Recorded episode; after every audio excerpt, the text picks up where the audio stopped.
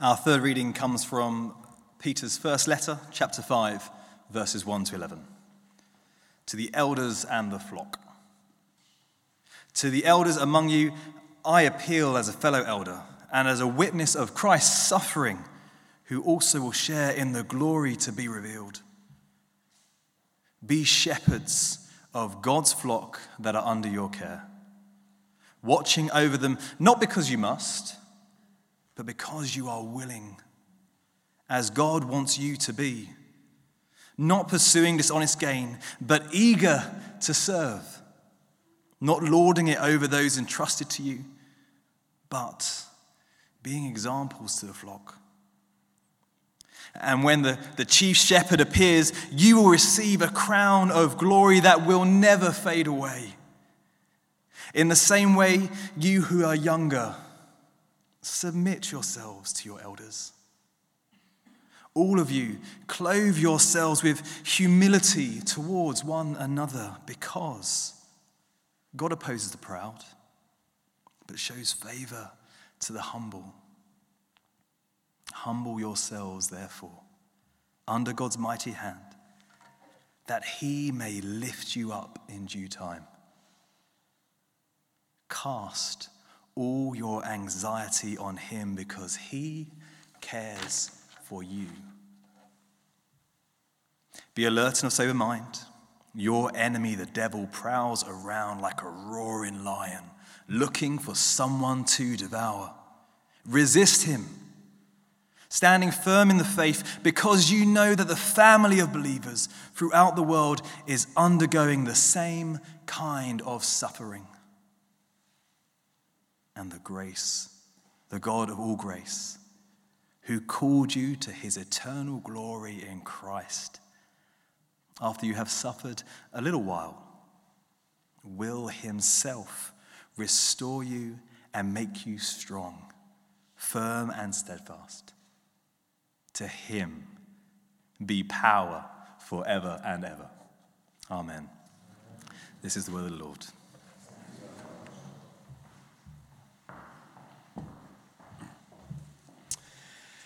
Good evening, everybody, and uh, let me thank uh, Bishop Richard in his absence for inviting me to uh, speak tonight. Uh, let's begin by bowing our heads and praying. Heavenly Father, we thank you that you are a speaking God, and we thank you that your Spirit is present with us tonight, and we pray for his help as we come to these verses together. Please, by his effective work in us, change us to be more like the Lord Jesus. In his name, amen. Uh, if you've got a Bible to hand, uh, keep First Peter five open, because that's where we'll be uh, for the next uh, few minutes. And uh, First Peter five is an exceedingly helpful chapter, particularly for those engaged with uh, appointing clergy, because it tells us exactly who we should appoint. It tells us we should appoint a shepherd. So I need to congratulate the parish representatives, John and Ian and uh, Cara, for making their choice. According to Peter, they got it absolutely right. And so it's a great uh, privilege to be able to add my welcome to uh, John and Debbie and their boys uh, this evening. Now, of course, uh, there aren't enough shepherds to go round, are there? And had we read the opening of uh, Ezekiel thirty-four, we would have read of shepherds who didn't do their job properly. They didn't look after the sheep. They looked after themselves. They fed off the sheep rather than feeding the sheep. And of course, in John ten, Jesus tells us that the hired hand runs away, protecting himself rather than the flock. How helpful then for all shepherds, elders, vicars, archdeacons, that Peter wrote chapter five. How helpful that he points us to the chief shepherd, to Jesus, the shepherd and overseer of our souls, who laid down his life for the sheep, because he is the model for our ministry. Uh, in a recent uh, church conference, Church as Refuge, Diane Langberg said to us that we are all called as ministers to follow the example of Jesus. And if only we'd given more attention to that, then many of the problems we've uh, recently experienced within evangelical churches may well not have arisen. So I want us to give our attention to these verses for a few moments, that we might better follow Jesus, the Good Shepherd. And I say we, not just because this is how we should all be praying for John at this point, but also because we are all called to serve. In chapter two, Peter's reminded us that we are all a royal priesthood, called to serve together.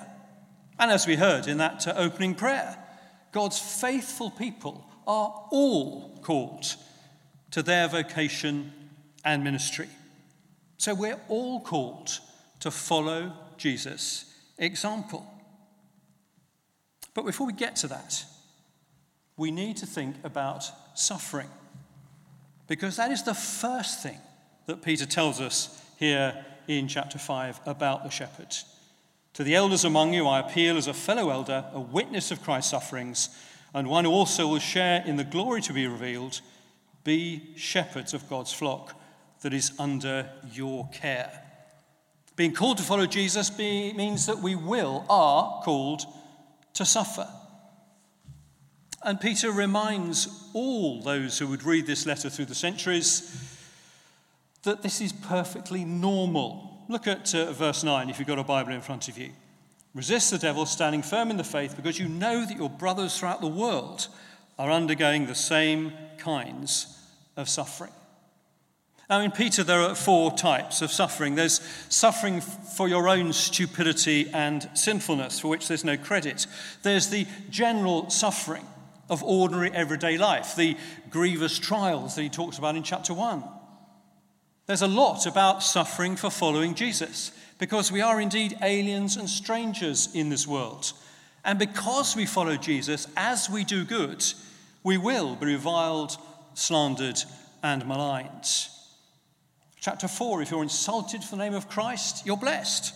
Verse sixteen, if anyone suffers as a Christian, let him glorify God. But there's a, a fourth element uh, of suffering. It's there at the end of uh, chapter four. Verse seventeen of chapter four, for it's time for judgment to begin with the family of God. And if it begins with us, what will the outcome be for those who do not obey the gospel of God? And if it's hard for the righteous to be saved, what will become of the ungodly and the sinner?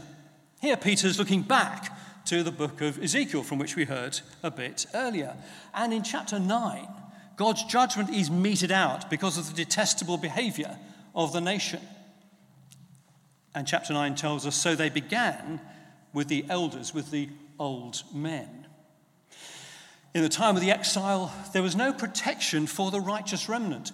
They all suffered along with everybody else the consequences of the nation's disobedience. All suffered together. All were exiled. And so it is today. You'll probably be aware that uh, in the last couple of weeks, a, a survey has come out revealing the Church of England's declining numbers. An independent report was issued highlighting the failings of different faith groups when it comes to child abuse.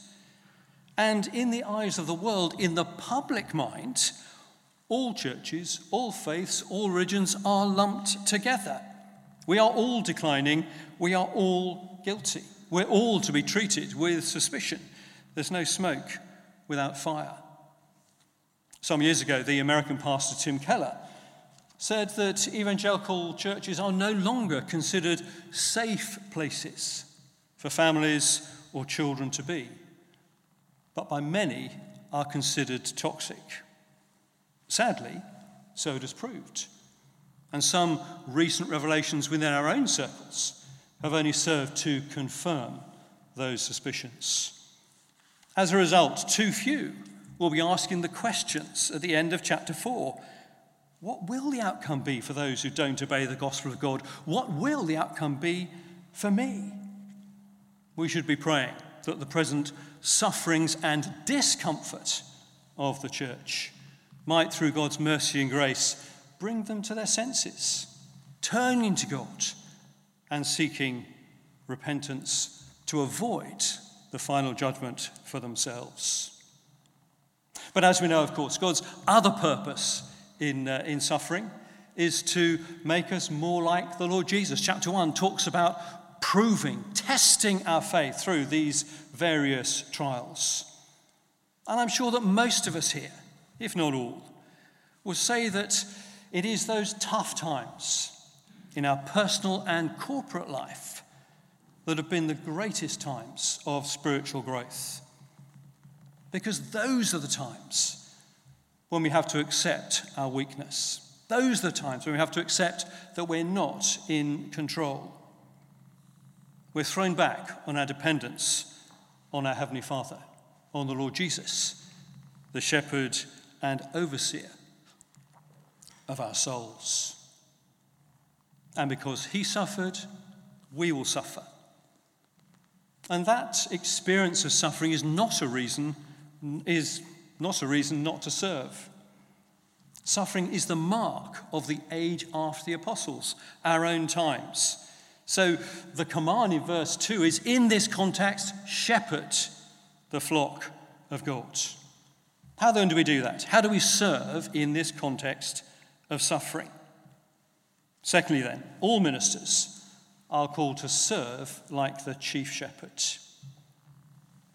Now, as we think about Peter's exhortations in verse two and following, it's worth remembering that these have always been the pressures and the temptations under which ministers labour. And they are especially those of the senior pastor, the elder, the vicar. And in verses eight and nine, Peter's reminded us that this is all part of the spiritual battle, the inducements that the enemy brings to bear on us in order to lead us away from the truth and to follow his way, to entrap us. And in that same conference I mentioned earlier, Diane Langberg maybe opened a window on one of the traps we very easily fall into. She suggested that we had been too caught up with the gifting of our leaders rather than the character of our leaders. She said we need to pay more attention to character, more attention to Christ-likeness. And she appealed to those making appointments at all levels of church life that that was what we do.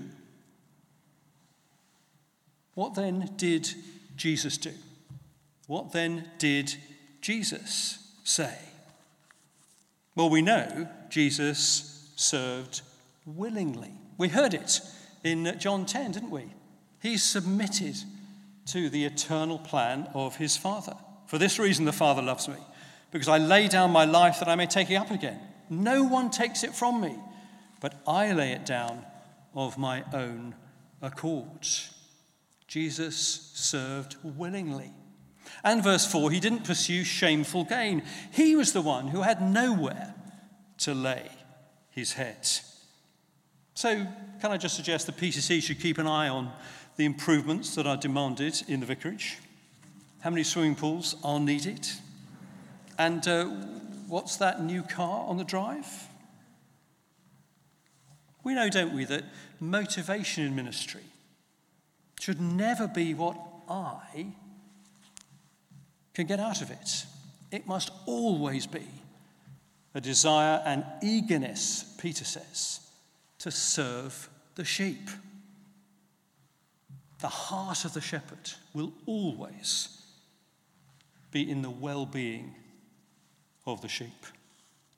But for many, it's not the lure of uh, money that proves to be the uh, greatest gain, the greatest temptation.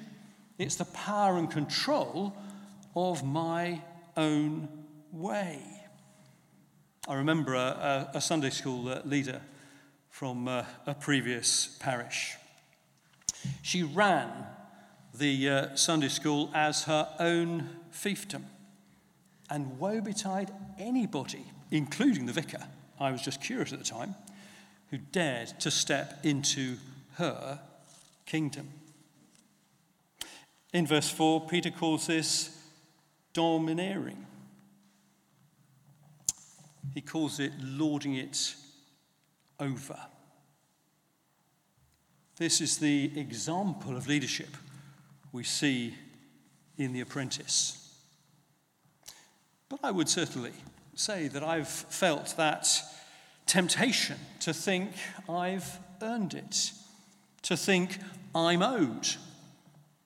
And I do think there is a growing sense of entitlement as the years tick up on the ministry meter. Whereas what Peter says to us is, follow Jesus' example, who laid down his life for the sheep, who didn't count equality with God a thing to be grasped. We're not to go the world's way when it comes to these matters, although I wouldn't be one to deny that we can learn from some of the world's thinking when it comes to leadership. But our way will never be the way of pride or personal ambition. Rather, it'll be the way of humble submission to our Heavenly Father. Jesus humbled himself by becoming a human, by becoming obedient to death on the cross. And he continued entrusting himself to him who judges justly. He sums it up in Mark chapter ten. You know those who are regarded as rulers of the Gentiles, they lord it over them, and their high officials exercise authority over them. Not so with you. Instead, whoever wants to become great among you must be your servant, and whoever wants to be first must be slave of all. For even the Son of Man did not come to be served, but to serve, and to give his life as a ransom for many. How then might we test how we're doing? How might I help myself in my reflection on these things? A friend from uh, our time in uh, Essex put it like this to me once. He said, what happens in business is that when things go well, most leaders will look in the mirror. They'll be very self-content with what's happened. When things go badly, they look out of their office window to their team. He said to me, the, the good leader looks in the mirror when things go badly and looks to his team when things go well. I found that to be a really helpful challenge and guide, to take responsibility on the one hand, but to give real value, trust, and public recognition to the team, the contribution of others. To whom, humanly speaking, do you give the credit? Who do you blame? Jesus humbled himself. Jesus put the well-being of the sheep before his own comfort. Jesus came to do the will of his Father. Jesus laid down his life for the sheep. Now, I have it on uh, very good authority that John is such a leader. At one of the uh, goodbye gatherings back in Chesham, each person was allowed to use one word to describe John. And amidst the justifiable list of hugely positive attitudes, attributes, Christ-centered, servant-hearted was where the bulk of the comments lay. So we do indeed give thanks for John being such a leader. And we pray that God will preserve him as that leader, and that here at Christchurch you will play your part in helping him to do that. But also that you will join him in being the Christ-centered, servant-hearted ministers that Peter wants us all to be.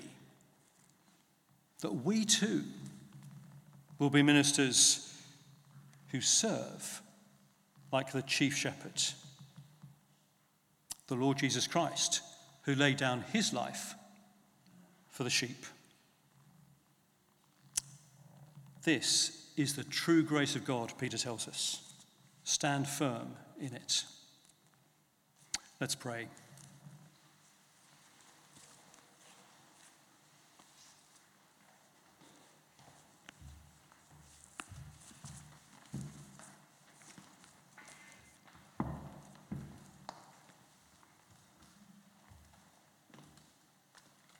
Shall we just take a moment to bring before the Lord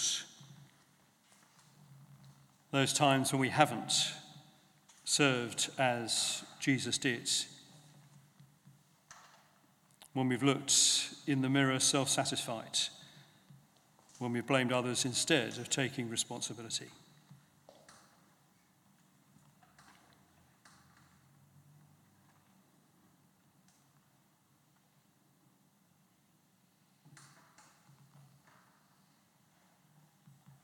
And so, our loving Heavenly Father, we thank you that the Lord Jesus came willingly and gave himself willingly to death on the cross for us. We thank you that he has paid the price for all our sin, past, present, and future.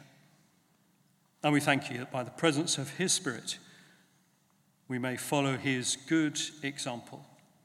Please may that be true for John. Please may that be true for the team here. In your great mercy and kindness we pray. Amen.